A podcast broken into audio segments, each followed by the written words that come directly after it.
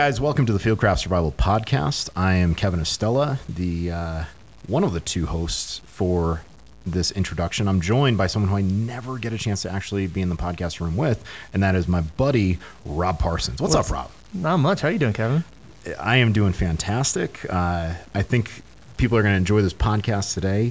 But before we get to this podcast uh, with Dan Luna, who's an incredible, incredible human being who has done some amazing work for this country in the SEAL teams and is currently working on a dissertation in pre trauma.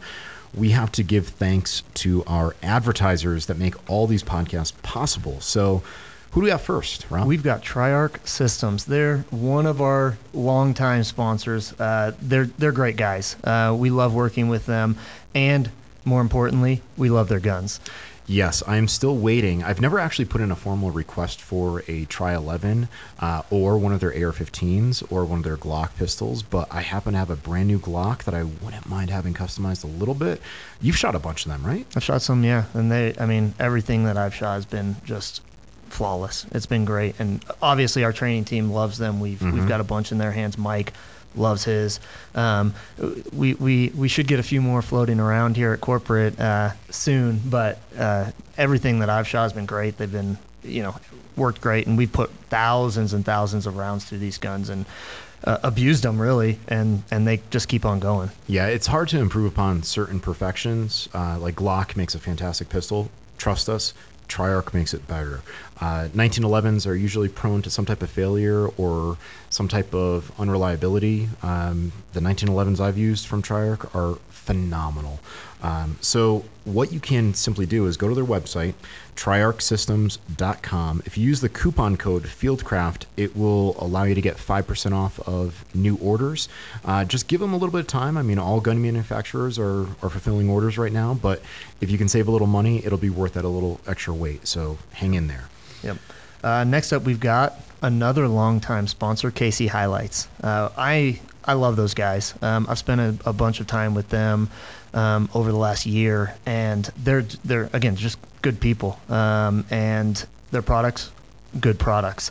Uh, we've got them just littered all over a bunch of our rigs, and um, if you do any off roading, mm-hmm. Um, we had our mobility experience yes. uh, just a week in a week in, oh, just over a week ago, and really got out at night and can really just see the difference between good lights and not good lights. Oh, absolutely. Yeah, when we got the guys stuck in the mud, I remember we were we actually were sitting in the field together, uh, watching people get stuck in the mud, and when vehicles that came by equipped with uh, auxiliary lighting, right? KC HiLiTES. I mean, it, it, was like you were sitting in broad daylight. Um, I mean, you really can't have a surplus of light in the great outdoors at night when you're trying to navigate through muddy terrain, rocky terrain.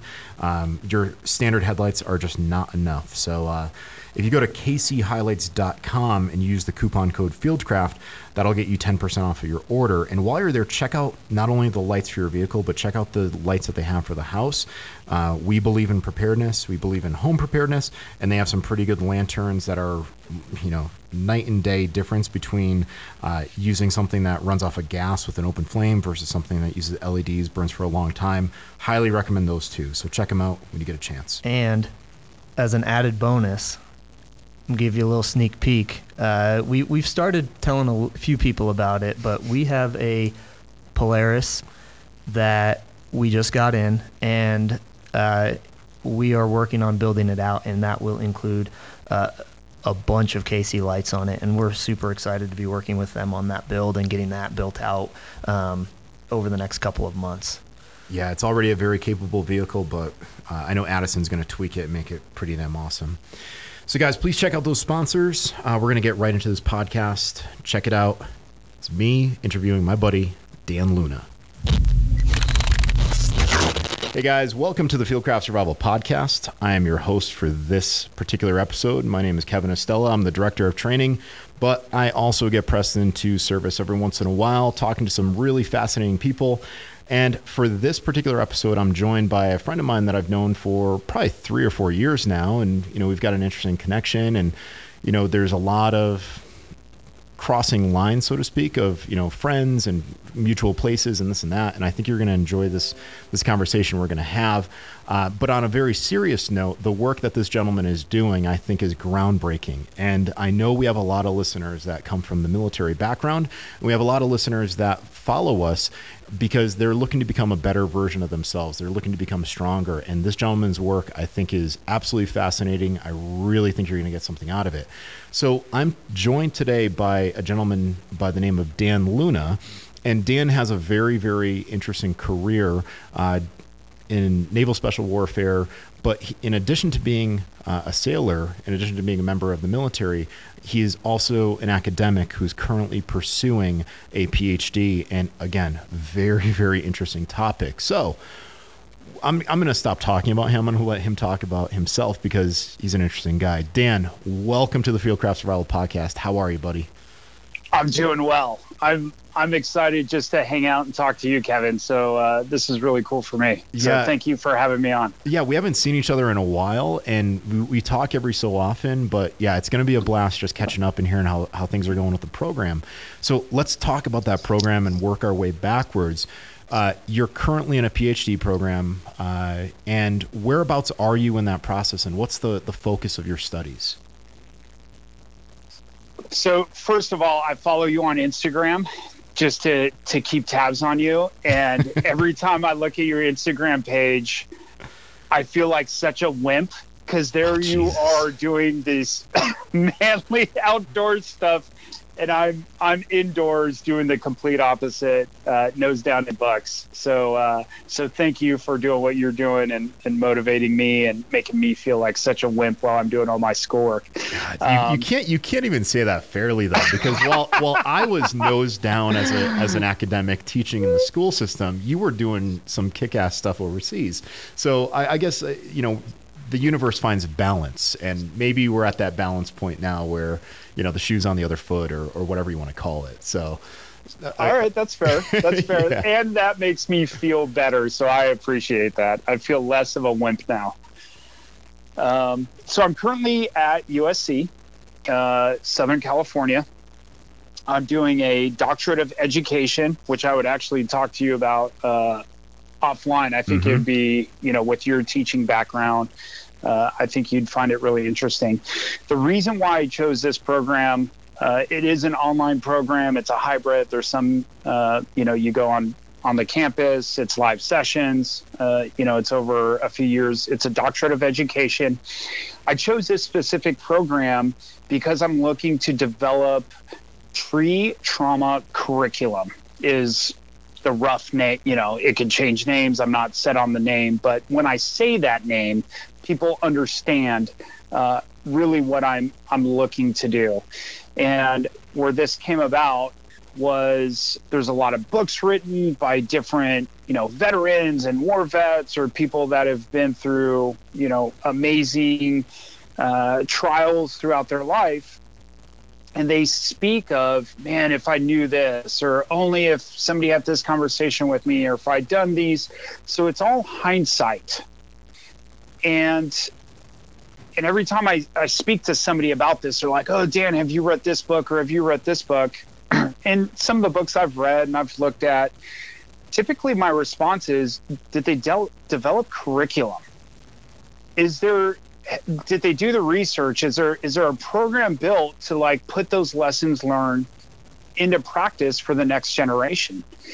And the answer is no there's no curriculum to really help an individual. And and also you know my background is military but what i've seen you know i've been speaking about this for about six seven years now is it's not just the military. It's it's doctors it's firefighters it's police officers and it's people in the corporate. So there's some element that applies to really just somebody in that lives life you know, and I don't want to jump into to the nerdiness of, you know, the person, the high percentage and the high likelihood of somebody in their adult life experience a traumatic event, much less being in an occupation where statistically their chances and their likelihood will increase uh, because of what they their chosen profession.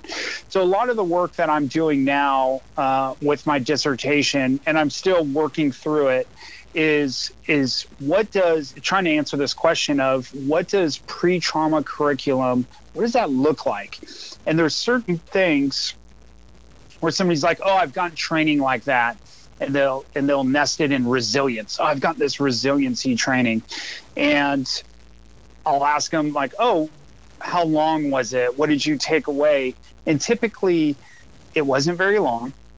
They can't remember anything that they learned from it and so then I point out, well, that's kind of the the issue with the current training. And so, if, as you look at education, it, specific to pre-trauma, there has to be behavior modification. There has to be goal setting. There has to be new behaviors that that get set in place. There has to be something that that changes and there has to be awareness created for the individual. And so educationally, it's actually a unique uh, problem to tackle. Um, but essentially, it started from you know from my own story of, of 15 years of, of combat, going to the Naval Academy, spending my time there as an instructor, and um, just seeing students getting ready to enter in that same cycle as I was coming out of that cycle and kind of going through all the weird veteran stuff. Uh, that you hear most veterans go through. So, because of my past experience, it really uh, propelled me forward with this new mission, if you will, to pour my past into something mean- meaningful moving into the future. This is something that sounds like it's it's been around for quite some time in terms of the problem that you're trying to address. I know my mentor Marty, he was a Vietnam veteran, and he describes a scene very much like that scene in Platoon where Charlie Sheen is walking as a new guy and he sees these guys walking past him and they're all tattered and worn and he's he's looking at their expression on their faces. And, and marty was talking about how you know if he could go back and talk to himself right like what would he tell himself about the things that he saw? But what i see this not only being generational i as you mentioned trauma is, is such a broad topic. I mean it can be applied to the military and obviously what you're doing is saving lives. I mean we know the statistics 22 veterans a day uh, you know commit suicide due to trauma related uh, circumstances uh, or post-traumatic trauma related circumstances. But as you mentioned there are law enforcement guys that see car accidents every single day. Uh, and trauma since it can be defined as just about anything i mean trauma could I mean, potentially be uh, a terrible breakup that someone has with a boyfriend or a girlfriend. It could be defined as, you know, someone going through watching parents fighting and seeing that as, as a kid. Like, how do you teach people before it happens? You're essentially trying to get ahead of the power curve as opposed to being reactionary, which we all know is is a lot slower. Um, I mean, do you see it being something that's that far reaching or are you just trying within your your doctorate which i'm sure has to be very specific? I mean how do you how do you limit what you're doing but at the same time keep it open to all the potential that it has? So it's a it is a heavy lift and right now i'm spending a lot of my time so so often with things we jump to solutions so it's real easy to wag our finger at something like oh if if my company just did this or if this person just did this or if you know the government just did this and when we turn that finger back on ourselves and we start asking questions vice making statements and so really that's what I've done with this problem. It's like, hey, what is the problem? What are the common themes that we can see? What is this root? And so I'm still really excavating because, like you said, trauma is trauma itself. If you could, if you spoke to any psychologist, they would be like, "Oh, like what kind of trauma are we talking about? You know, like how mm-hmm. is it mm-hmm. formed?" And, and so, how I'm niching it down is organizational trauma. Even more like in an organization, what are the known factors that contribute to somebody else's mental illness, mental health issue, stress. What are those issues within an organization? Right now, I'm currently looking at PTSD within the military. That makes sense because of my background. You know, so for school, I'm, I'm narrowing it down and outside of school, I can I can open it up. So I do work with SWAT teams and I work with other organizations, and typically where I start is is their their mindset or their worldview or the frame in which they um, in which they, their mental models in the way they see their organization and the work that they do. And so that's the start point. If it's something uh, to put it in context for you, you know, hey, you're getting ready to go out on this on this trip. You're getting ready to explore something. You're getting ready. So it's part of that preparation. So now to pause and hey, there's the physical items list. Hey, we need all this stuff. Okay, got it. What does that mental checklist look like? Hey, somebody could die. Hey, we're going to go to Africa. We're going to go on this big game hunt, or we're going to go on this reserve or, and take pictures, whatever it is. Hey, you may round a bush and be staring eye to eye with with a lion. Like, are you ready for that? Are you, if you have, if you're there with colleagues or peers or teammates, are you ready to see certain things? Are you ready to protect them? So it's really reflection on the future. And I use that language because a lot of the work that I do in the leadership realm as a leadership coach is reflection, particularly in the future. So, reflection, people think it's just on the past. Really, reflection just means to deeply consider. So, I can deeply consider the past or reflect on uh, on action, or I can be present minded, self observe, or reflect in action, or I can reflect on the future, or envision, or foresight, or mind's eye, or whatever the language you want to use. Mm. So I do a lot of work kind of in the civilian world as a leadership coach now with reflection. I really help leaders navigate their world by not telling them by asking questions. And so there's coaching to instruct and coaching to facilitate. So as a leadership coach, I coach to facilitate because their leadership realm, those aren't my questions to answer. They're theirs. I just help them navigate it. So what I've done is I've really taken my past and what I do in in corporate and what I saw working with midshipmen and then when I retired and I left the Naval Academy is this this metamorphosis came to be, and it's what I call pre traumatic coaching. And so now I'm really looking at curriculum and pre trauma education. And uh, right now, I think resilience is nested in that. So, depending on your definition, and there's the academic definition of resilience, and I have these conversations all the time with academic nerds. So, there's the academic definition, and there's how people translate that and use that word in their day to day. So I really just meet people where they are, however they define it. Um, and I just work with them once again through the coaching, through facilitating to help them navigate their world. And now, even more niched, is I'm looking at this pre trauma and really helping individuals navigate the future specific to events that they may experience. So, as they experience these events that's external to themselves, how do they internalize these events. And that's really where you know as you're talking about psych- what i'm talking about here psychological trauma not physical trauma mm-hmm. that is what is inside an individual. So how they think about it how they feel about it how they process it the sensations that come from it where they hold it. You know so even in our language we'll be like where do you hold stress? So our body holds things. So really connect with them and like hey what work can we do now to better prepare you for some things that you may experience in the future. And what is the what is that framework in which you look at those things? You know i think for our listeners a lot of them being very interested in the firearms community they might get a, a taste of this with uh, some instructors saying, okay, you are deciding to carry a firearm. You've taken the steps. You've gotten your permit. You're now carrying. You're, you're practicing every morning with dry fire. You go to the range. You take a few courses that are teaching you now some decision making. But let's say worst case scenario that you do have to pull the trigger on someone.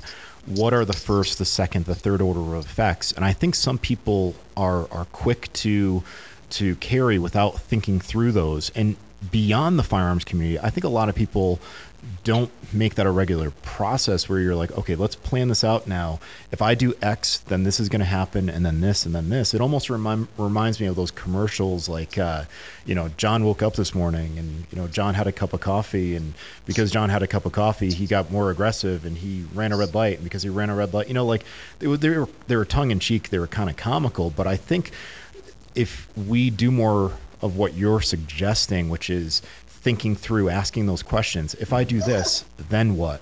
I think that is uh, is a great solution. But I mean, the the work you've been doing, and even the journal that you have, which I want to talk about in just a bit, that's already starting to to broach those topics, right? Like it's getting people to think about topics that maybe are uncomfortable, but even though they're uncomfortable, they have to be brought up. Um, your journal, I think, does a great job of that. But what I also like about your journal is that it puts a timeline on answering certain actionable questions. Like oh are you willing to do this? How much time are you willing to commit to it? And i think that's one of the first questions in your journal is you say how much time are you willing to commit to journaling writing things down taking things from being internal right inside your head inside your your your mind and your psyche and actually putting them down on paper which i don't think enough people do.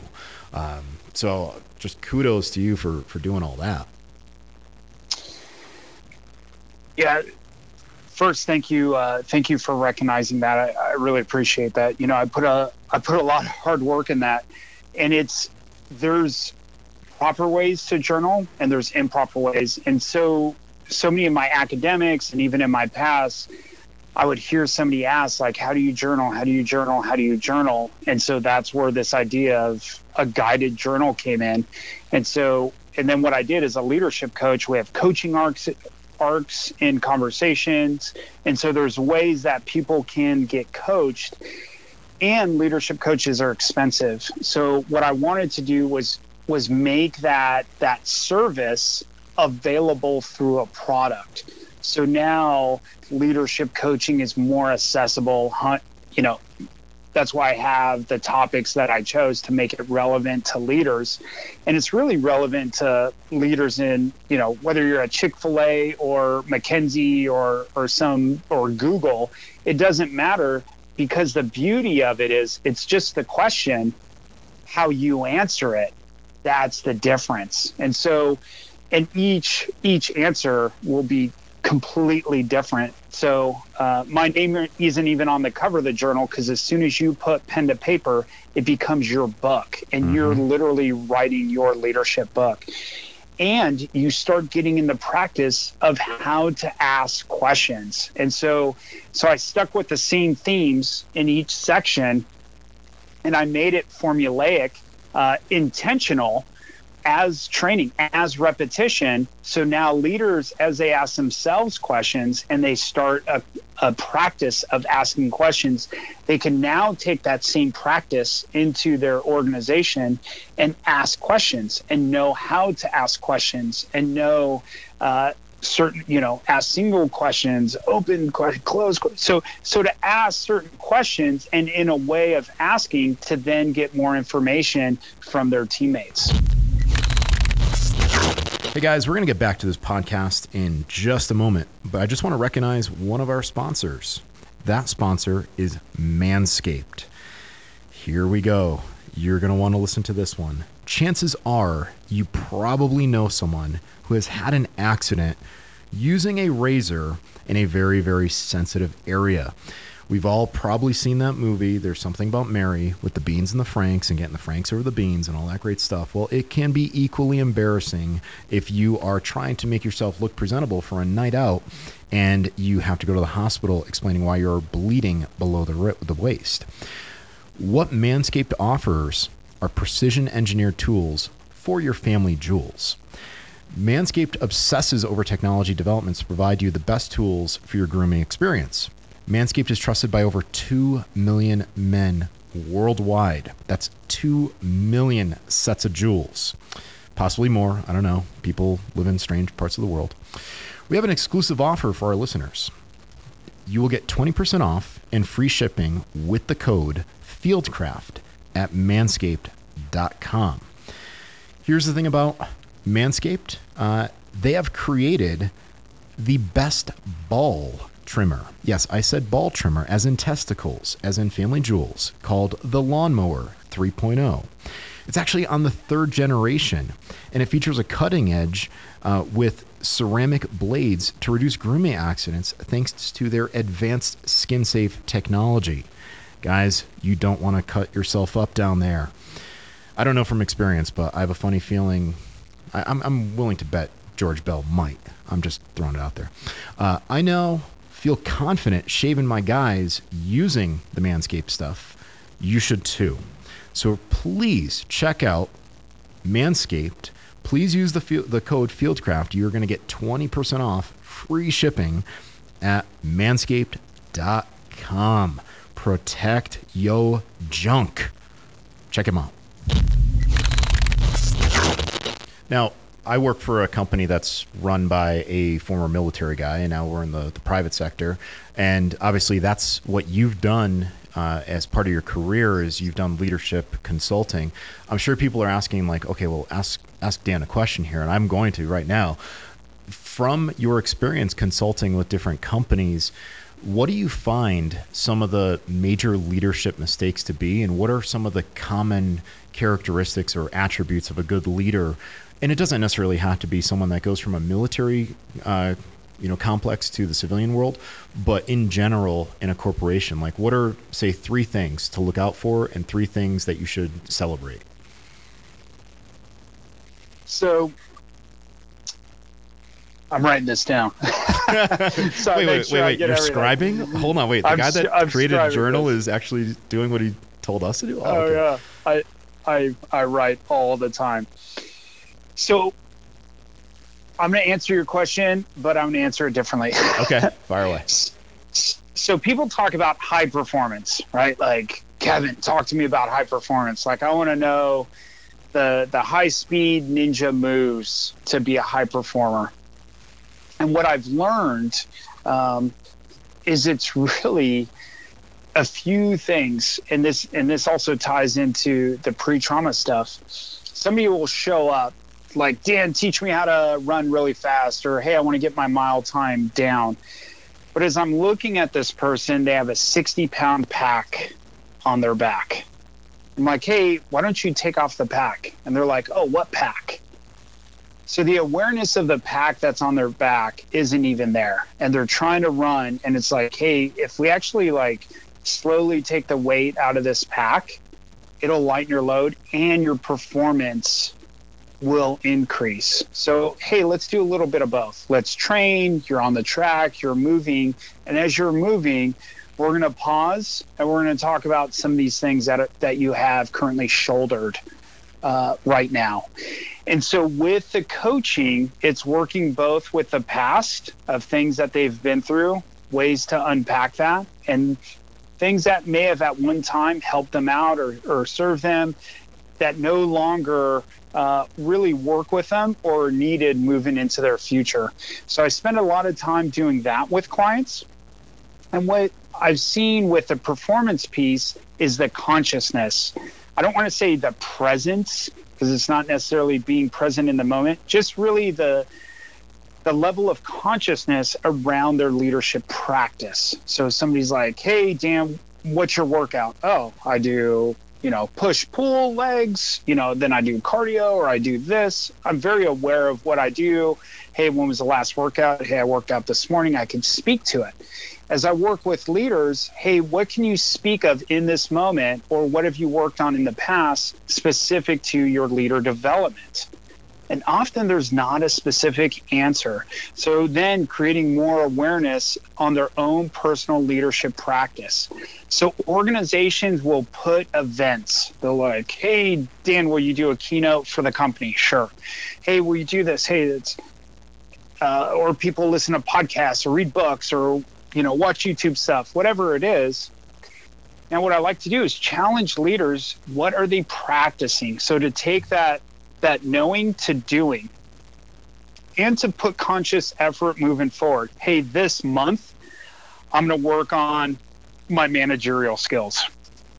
Awesome. Managerial skills, that's a big category. What's specific to that? Do you not want, do you need to really focus on, hey, man, I really ignore organization, like it's not my thing, I'm not good at it, whatever, blah, blah, blah. Oh, okay, that's interesting. Because what I'm hearing is, is a pattern of beliefs around how they view something.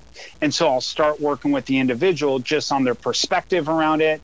And then we'll start working towards being better organized, whatever that looks like to them. So, really, just showing up, being more conscious around their leadership practice, whatever is needed in the moment for both that leader, their team, and the mission. And that's where the alignment comes in. And I'll just pause there for a sec. it's it sounds like you answered both questions that I asked the you know what's wrong and, and what's right in your way but it in a way that if you're tracking what you were saying, it makes total sense. Uh, it just sounds like a lot of like task org, right? Like having people understand exactly what they have to do, having something common to believe in, uh, having a better understanding of what you're doing. I mean, it, it seems like if you don't have a good understanding, your company is going to falter. If you do, it's going to succeed. If you're not organized, it's going to falter. If you will, if you are, then it's going to succeed. So I, I see that question being answered with one statement or one compound statement, but just look at either side of it and you have your answer to both questions. Yeah, and the last thing that I'll say on that is is then tying it all together and working with being a person of integrity, which sounds so easy, connect spoken word to behavior. In a lot of issues in organizations, people are like, hey, they didn't, you know, goes around communication. I, I don't want to get into like communication silos and what's shared and the style.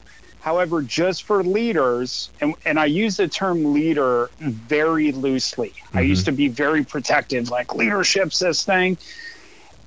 Everyone can show up as a leader in their own way. And how I define leadership in one word is guidance. And it's really this philosophy of inside out. So we guide ourselves, right? We guide ourselves. If I get up in the morning, if I sleep in, whatever it is, those are my decisions. So essentially, I guide myself to my behavior. And whatever that behavior is, I'm showing something, I'm modeling something, and I'm influencing something, whether it's negative or positive. I don't, that's that's to be decided by somebody else.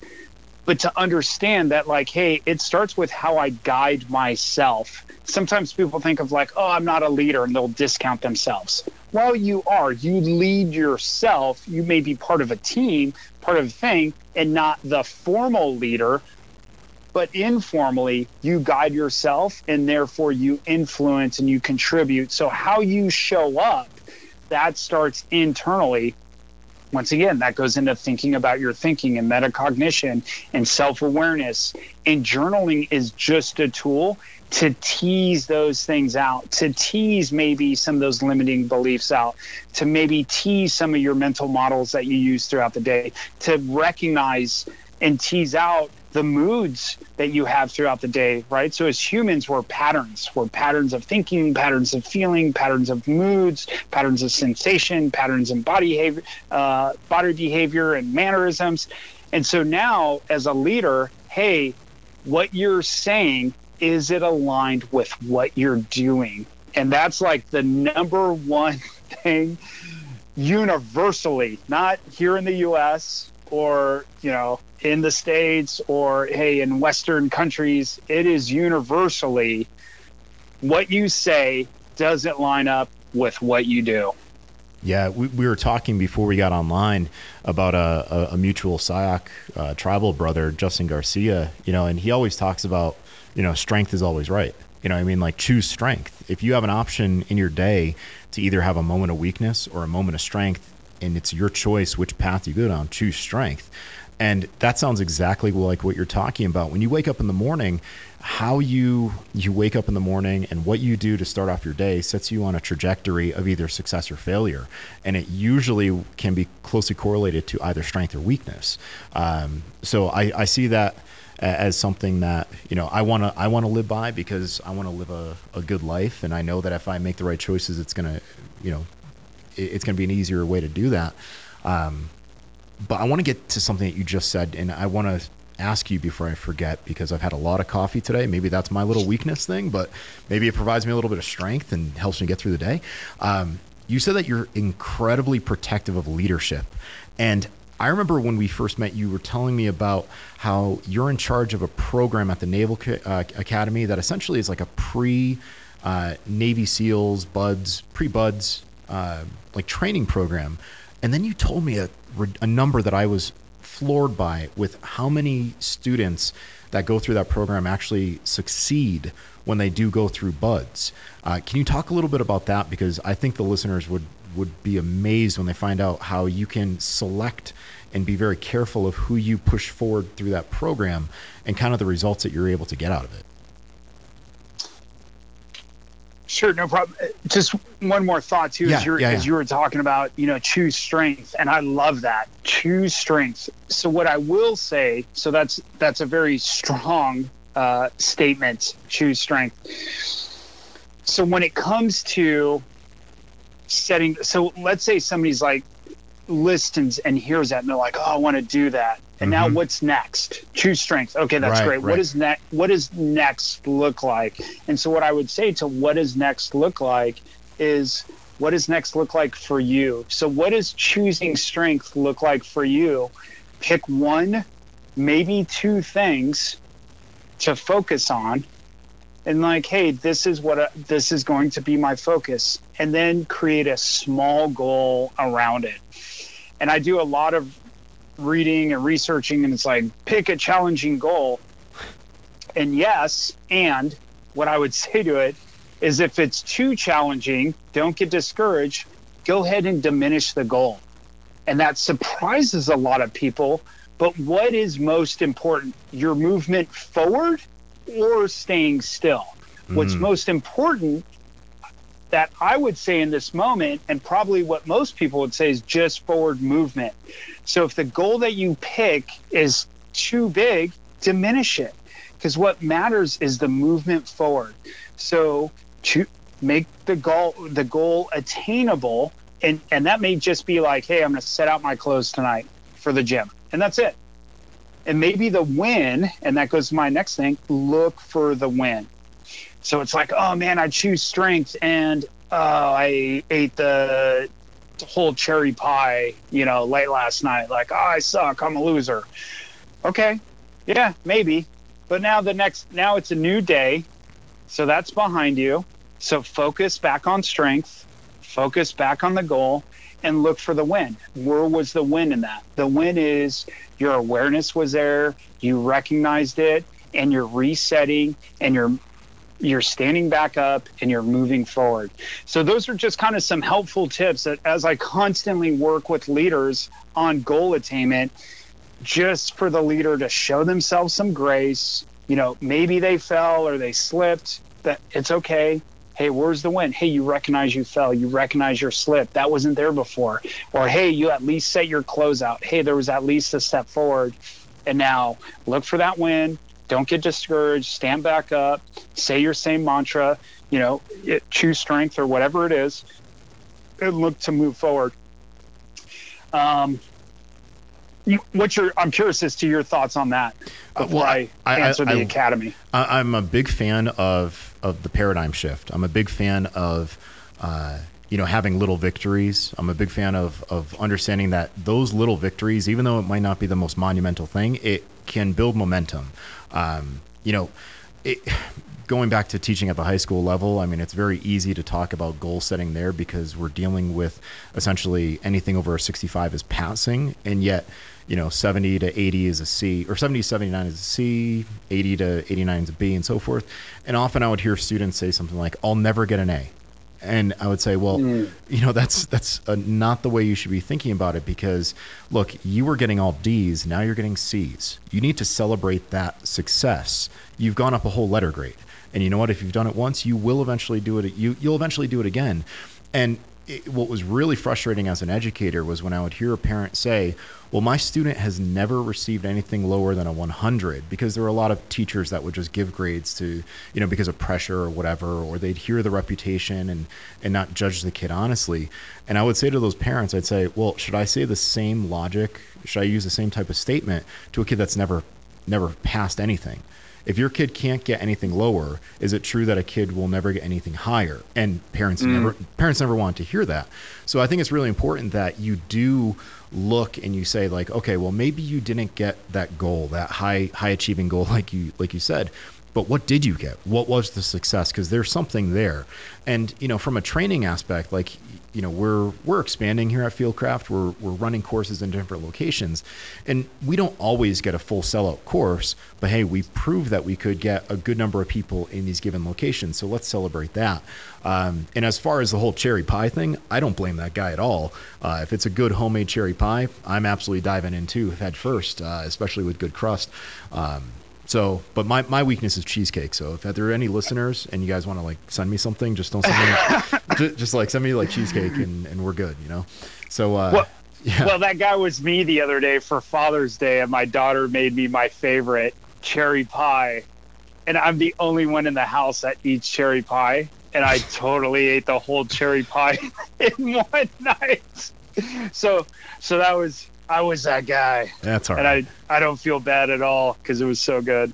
Um, so to answer your question on, on the Naval Academy mids, so there's about 1,200 uh, per class. So the Naval Academy is a, a small school. So we essentially take the, the juniors, uh, up and coming seniors, and oh, I'm sorry, we take the juniors before their the summer of their senior year, and we'll do a selection uh, twice a year. And so there's normally about 200 young adults that want to come out and and screen. And out of those 200, we whittle it down to 60, normally about 60, and then we send 60 that summer out to San Diego and then San Diego whittles it down to to about 35, and then out of those 35, um, they're told their senior year that hey, you're one of the 35, and then when they graduate from the Naval Academy, they'll then get orders typically within the year to go to BUD/S. They sprinkle them out. They don't all go at the same time. Then they go out to BUD/S and then there's about an 80% attrition rate. So not all of them make it through. Um, the majority, uh, a lot of them may, do make it through. It's the highest statistic uh, that make it through out of any group, out of any organization. Uh, is this it's this rough 80% number that that make it through from the Naval Academy, and I wish I could say that it's you know something I do or the instructor does. Um, it's really my, at least my theory on it is it's just a naval academy. So the grind, the day in, the day out, being around uh, the midshipmen and other classmates, and just the high level of competition that's there to compete for these spots um, it makes it very, very, very competitive. So therefore, the candidates need to be very strong, very tough, very smart individuals. Yeah, we have a we have a guy that I'm actually talking to right now. He's actually a former high school student of mine who's at one of the military academies, and I'm trying to get him on the podcast eventually to talk about what it's like at that military academy. But in when he's come back and he's visited and he's like, hey, you know, I want you to have this mug, I want you to have this patch, this and that. He's told me some of the the details of that competitiveness and how, I mean, you could i mean you could be the valedictorian of your school but now you're going to an academy where you might be one of many valedictorians or one of many salutatorians. And i think that competitiveness obviously is going to carry over from ac- the academic world that military academic world to you know your program. Without giving anything away i mean when you talk about like you're you're sorting them out and you're you're you're narrowing them down you're whittling them down without giving anything away to give anyone an unfair advantage, I mean, what are some of the what are some of the ways that people kind of do that to themselves, or what are you looking for uh, that makes you say like that person's not not fit for for this position? So, so what I would tell the mids is I'm going to apply physical pressure, in a sense, to not literally um, cut them open to see what their hearts are made out of, and that's Yes. and that's really what the program does is it applies this external physical pressure to see what's on the inside and as they say the eyes are the gateway to the soul and a lot of times i could look at an individual and you can see when some you know you've spent enough time doing what you're doing to to look at somebody and be like oh man they're checked out Mm-hmm. um, they're you know they're just going through the motions. So it's really that those same looks show up there. And hey if somebody's just if they go inside and if they're just focused on themselves if they're still able to be present to focus on the team to push themselves. So it's really the high the higher performers are actually easy. During the selection process i don't even know their names when i'm paying attention and the low performers they're easy because they're they're moving out. Where i actually noticed i spent a lot of my time was right on that border. Hey if i only have so many seats. Who is that you know 60th to 70th group that i really need to look at that's on the border? Because i don't have to fill all the seats. And there's times where you know somebody thought they were going. They actually made it through the whole process and afterwards i was like no you made it through. You didn't and we let you finish for your own sake. And we explained this to him like hey you made it. However you don't get to move on because you did not complete it in such a way that deserved for you to move on. But you at least finish this thing. So hold on to that that's the win a lot of people don't make it so it's so it's really that gray area that that I would focus on of like hey who's who's going to go out to San Diego and who's not going out to San Diego Hey guys, we just want to interrupt the podcast for just a moment and tell you about another one of our sponsors, Qalo Rings. Um, you're probably like me, an outdoors guy. And if you spend a lot of time in the outdoors and you're married or you wear rings, uh, that generally becomes a problem. Uh, I can't tell you how many times my wedding ring has gotten in the way of me doing an activity. And that, that's not just outdoors, that's all over. I'm going to tell you about a, a, quick experience I had when I was younger. Um, I had a ring on my finger and I was moving a table and cut a corner a little too close and I smashed my finger into the corner of a wall and the table bent the ring into my finger, cut off the circulation, and some quick thinking, uh, we got the ring cut off, but uh, had an almost almost scare there with uh, with my finger and the ring getting smashed against my finger. Um, years later, uh, I was married and my wedding ring just got in the way a lot. It was it was kind of big, and I would do things. I would I would play sports. I would go outside, hike. I would I would be in the outdoors, uh, and it just got in the way. Um, a little bit later, I found out about these silicone rings. Qalo, the original silicone ring maker, has got comfort figured out. Uh, you can you don't even notice that you're wearing it. Um, it's lightweight, and you don't have to worry about smashing your finger. You don't have to worry about it getting in the way. Uh, you don't have to worry about it, uh, you know, rubbing against things when you're when you're playing golf or anything like that. Um, it's a simple way for people with an active lifestyle to wear a wedding ring and not have it just get in the way a lot and not have it be uncomfortable and or potentially uh, dangerous to your finger uh, should you make a lapse in judgment in, in corner cutting. Um, so our listeners can get 20% off by going to qalo.com forward slash fieldcraft. That's Q A L O dot com forward, forward slash fieldcraft. 20% off. If you go over there to their website and go to that link, it'll automatically be applied.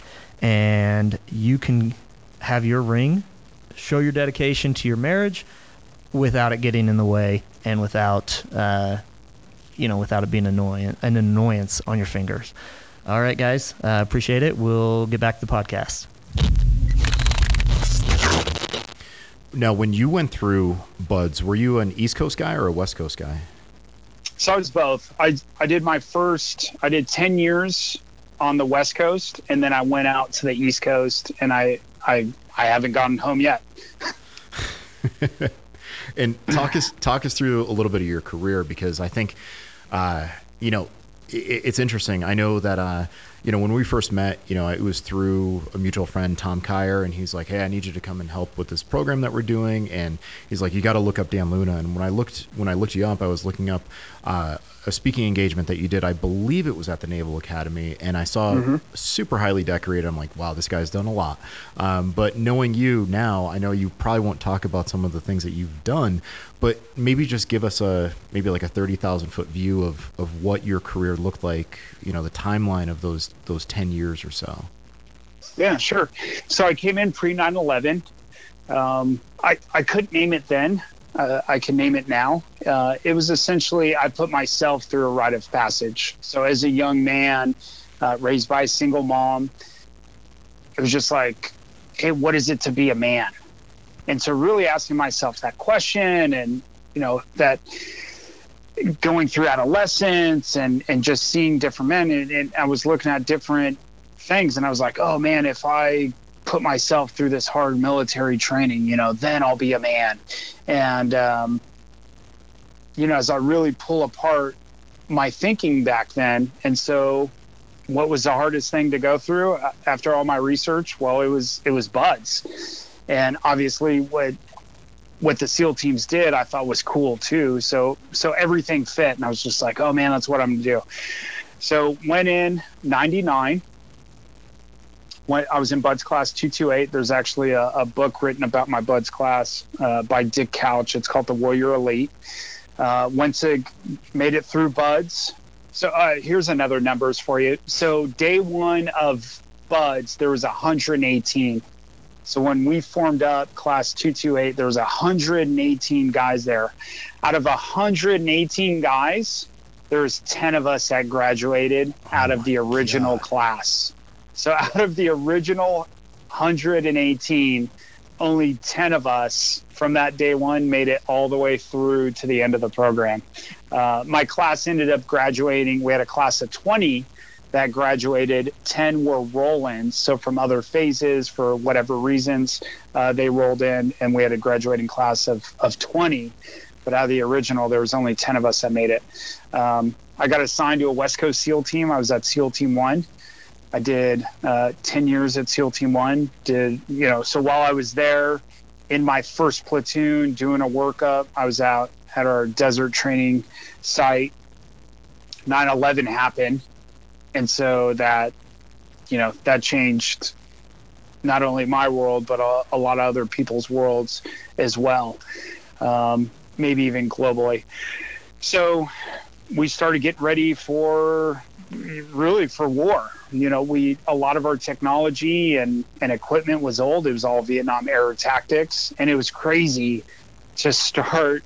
You know, Team One was a big Viet. You know, Team One was in Vietnam, so to have the legacy of Viet, Vietnam really still be strong at SEAL Team One, and so a lot of our tactics and a lot of the pass down was still from the Vietnam guys um, our kit, how we moved, all our stuff. And so to go from that to when I retired uh, 20 years later, and then when I was at, you know, a specialized team on the East Coast to have, you know, all the technology that I had on my body then in really a short amount of time, it's crazy to think about.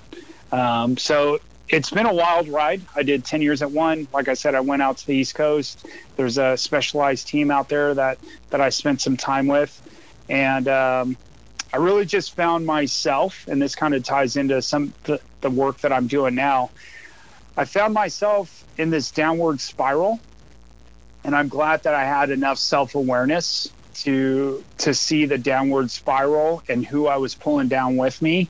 And I was like, hey, this needs to change. I need something totally different.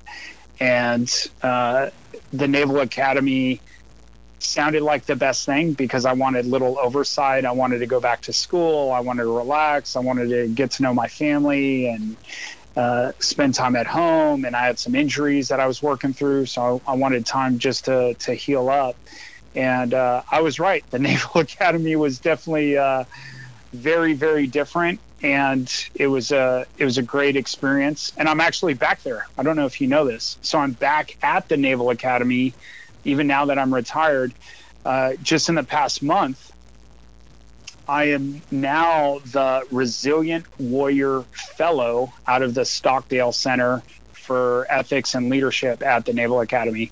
And what the Stockdale Center is, it's essentially the think tank for the Naval Academy. So they work internal and external of the Naval Academy.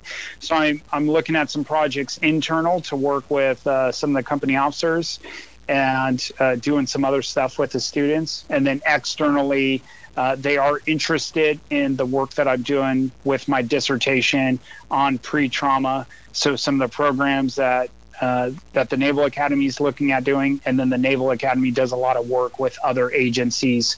So either leader development or uh, some of the pre-trauma work I can share with some of the other agencies as well. At the Naval Academy now, are you using the other book that you're in, that military virtues book that you sent me? Are you using that as like required reading, or are you having the guys, you know, read through that, or, you know, is that is that along the lines of what you're doing, or is it something completely different? No, so it's a little bit different. I'm not, there's an ethics professor there at the Naval mm-hmm. Academy that oversaw that book. So they use that in his, in his ethics class. Um, I, depending on what I'm doing, I, t- I will, I'll actually use that book for law enforcement. So it's a really good book, at least I think, uh, for somebody in the law enforcement. So if I do work with SWAT teams or anyone in the law enforcement field, I'll recommend that book. Uh, but at the Naval Academy, they'll get it recommended to them, uh, typically in their ethics courses.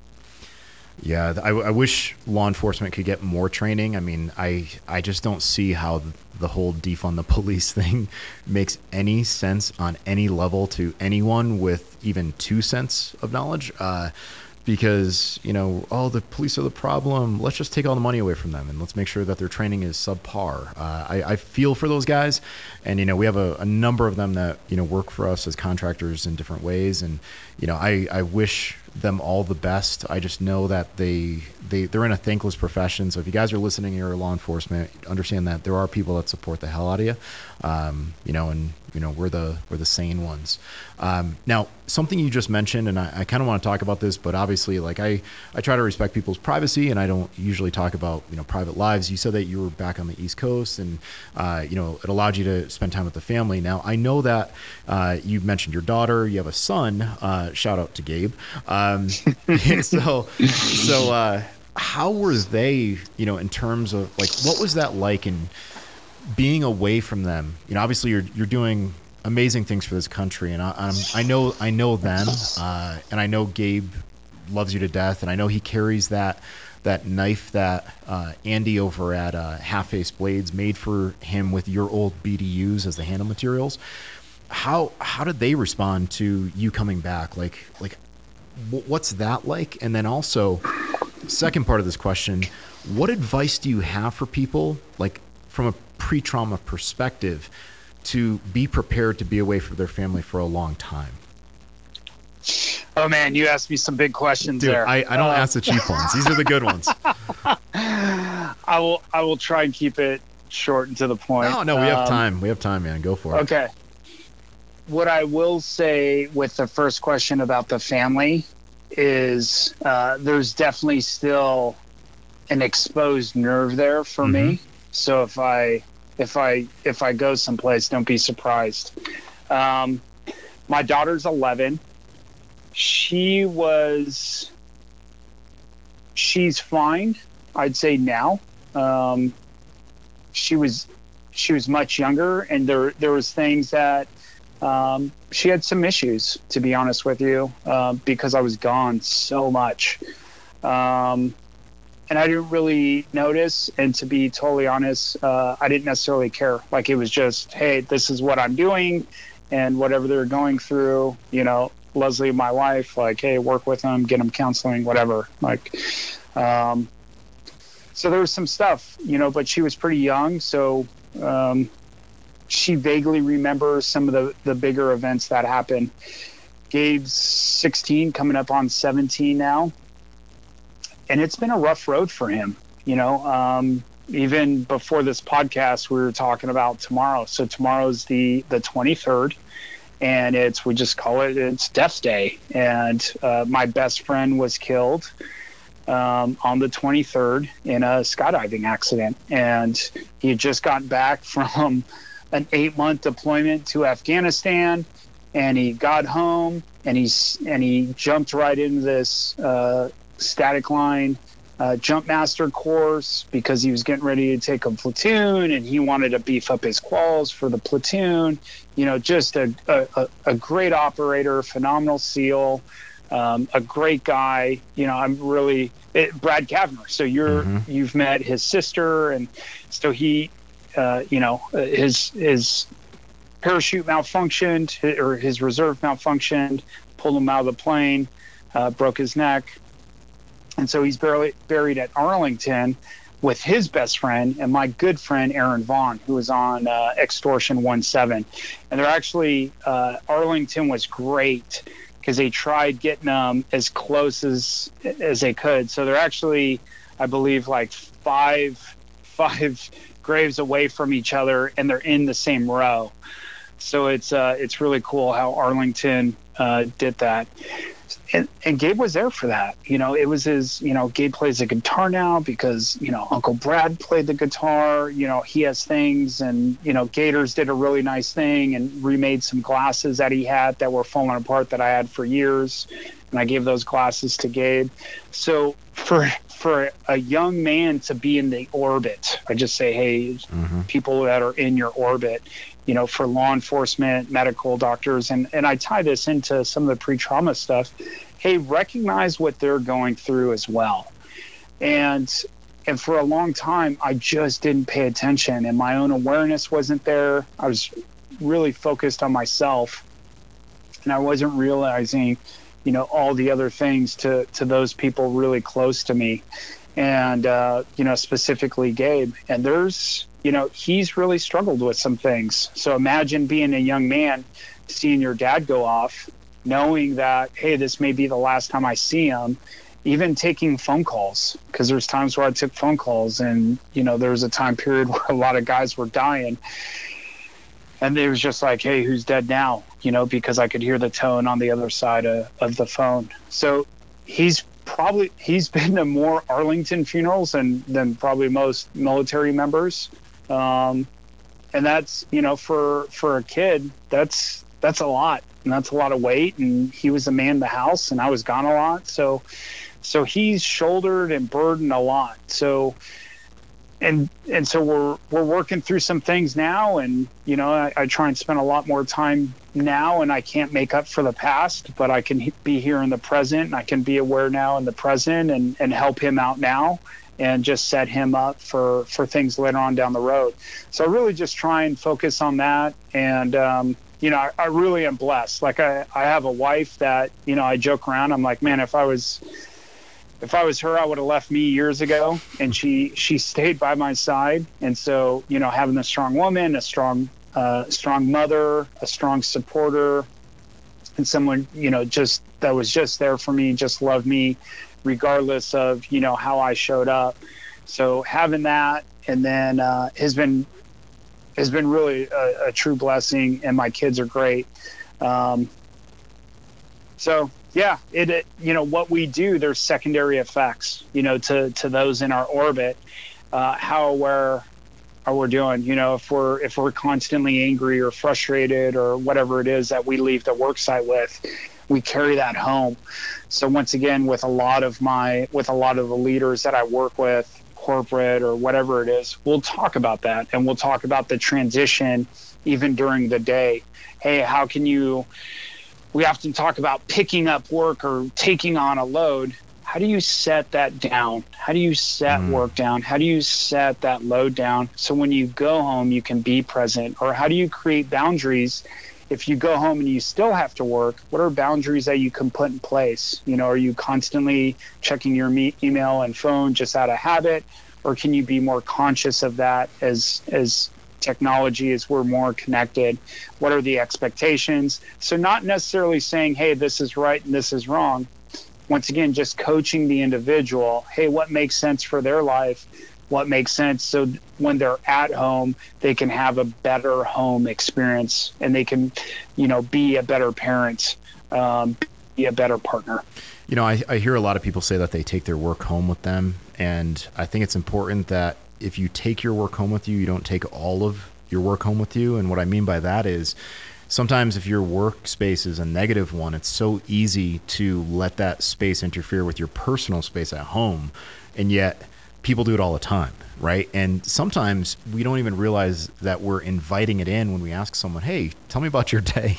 you know, maybe mm. there should be a buffer where you get home and it's like, hey, for an hour, we're not talking about work all right, let's talk about something else. And and maybe this is like Kevin Estela's therapy 101 to people that are out there. I don't know, but I think sometimes, like I know when I was in, in high school and my parents would ask me about a particularly stressful day, they'd be like, well, how was your day today? And I'm like, I really don't want to talk about it. And then they just keep going and it, it would just make me frustrated. So I, I think that's really important for people to recognize is that, like you said, that uh, you know you, you have to you have to be careful with the work that you take home, and you have to have that ability to put that work down, because it, I mean it can be dangerous. It can be it can have many many ripples, uh, you know, and it, it can impact your life negatively. Um, wow, I mean, you realize we've been talking for almost an hour, and I feel like we could still go and go and go. Um, we, we we barely touched on anything. Kevin. I know, I know. Uh, man, I you know I usually would do like like something like oh let me ask like ten or five five like fast fact questions about Dan Luna or something like that. But I feel like like that's almost that would like marginalize all the stuff that we talked about because I felt like it was a very important conversation to have. Um, I will say this on a positive note. You mentioned your best friend Dan. Uh, you mentioned uh, Bradley Cavner. You know, one of our good friends here at Fieldcraft is Jack Carr, and I don't know if you're aware of this or not, but do you know that Jack Carr actually put Bradley Cavner in his books, including the quote that I know is on your wall, and it's on the wall of Andrea's lodge up in Alaska. I so I, I know of Jack Carr. I don't know him, mm-hmm. um, and I wasn't. I knew his quote was in there. I didn't know um, he put parts of, of Brad in there. That's really cool. Oh That's yeah, awesome. yeah. I we talked Jack uh, Carr and I talked offline about it, and he's like, "Really?" And I'm like, "Yeah, it's this lodge that I heard about from this guy Dan Luna," and he didn't he didn't know your name because I don't know what class he was in. Um, but I was like, "Yeah, we're actually going back there, you know, this summer, so we're headed up there in August." Um, and you know, it's just cool to be able to support that business, knowing that that was something that he was so interested in. Because, correct me if I'm wrong, and I've told the story, and I want to make sure I'm saying it right. Like that was his goal, right? He wanted to eventually leave the special forces community and he wanted to like essentially move up there and guide or, or have a lodge right? Yeah. Yeah wow. he loved it. He loved it up there. Um, yeah and it's beautiful and it's uh, it's amazing for sure. Um, so actually i do have one more one more thought yeah far away. to, to tie in so whether it's leader or pre-trauma, it's really this, and I stress this practice, not only this leadership practice and being more aware of what you're practicing and even what your current practice has been and what it currently is. Really helping leaders to move to this practice of asking questions. And so we start in this idea of like asking yourself questions. First rule, don't ask why questions. Why questions will either reinforce your own biases and put you in some sort of uh, defensive uh, defensive uh, position. Um, and then when you ask somebody else a why question, it's the same thing. They can reinforce their own bias and potentially put them in a, uh, defensive position. So we stick with with what, how, do, thought, feel, body questions, sensation, past, present, future. But it's this practice of asking yourself questions. And then as you start this practice, now you're asking others questions. And so to tie it into like, that's not just a good practice for your organization, for your leadership. It's a great practice to use at home with your kids. And so a lot of my coaching stuff, man, I have seen drastic changes in my own home as I shifted from making statements and telling, this is what this is this, Gabe, just listen, blah, blah, blah, blah, blah, to then asking questions and partnering up with it with my own kid like I would partner with colleagues. And when you mention, hey, when I was a kid and I'd get back home, I didn't want to talk about it and you know, or if you would talk about it, what's the next thing? Then they tell you, oh, you know, they, I call it shooting on somebody. Oh, you know what you should do? Oh, please tell me what I should do. You know, and I, in my own head, I'm like, oh, they're getting ready to shit on me. Um, so now just using that same practice at home and really partnering with your kids and like, hey, how can I support you?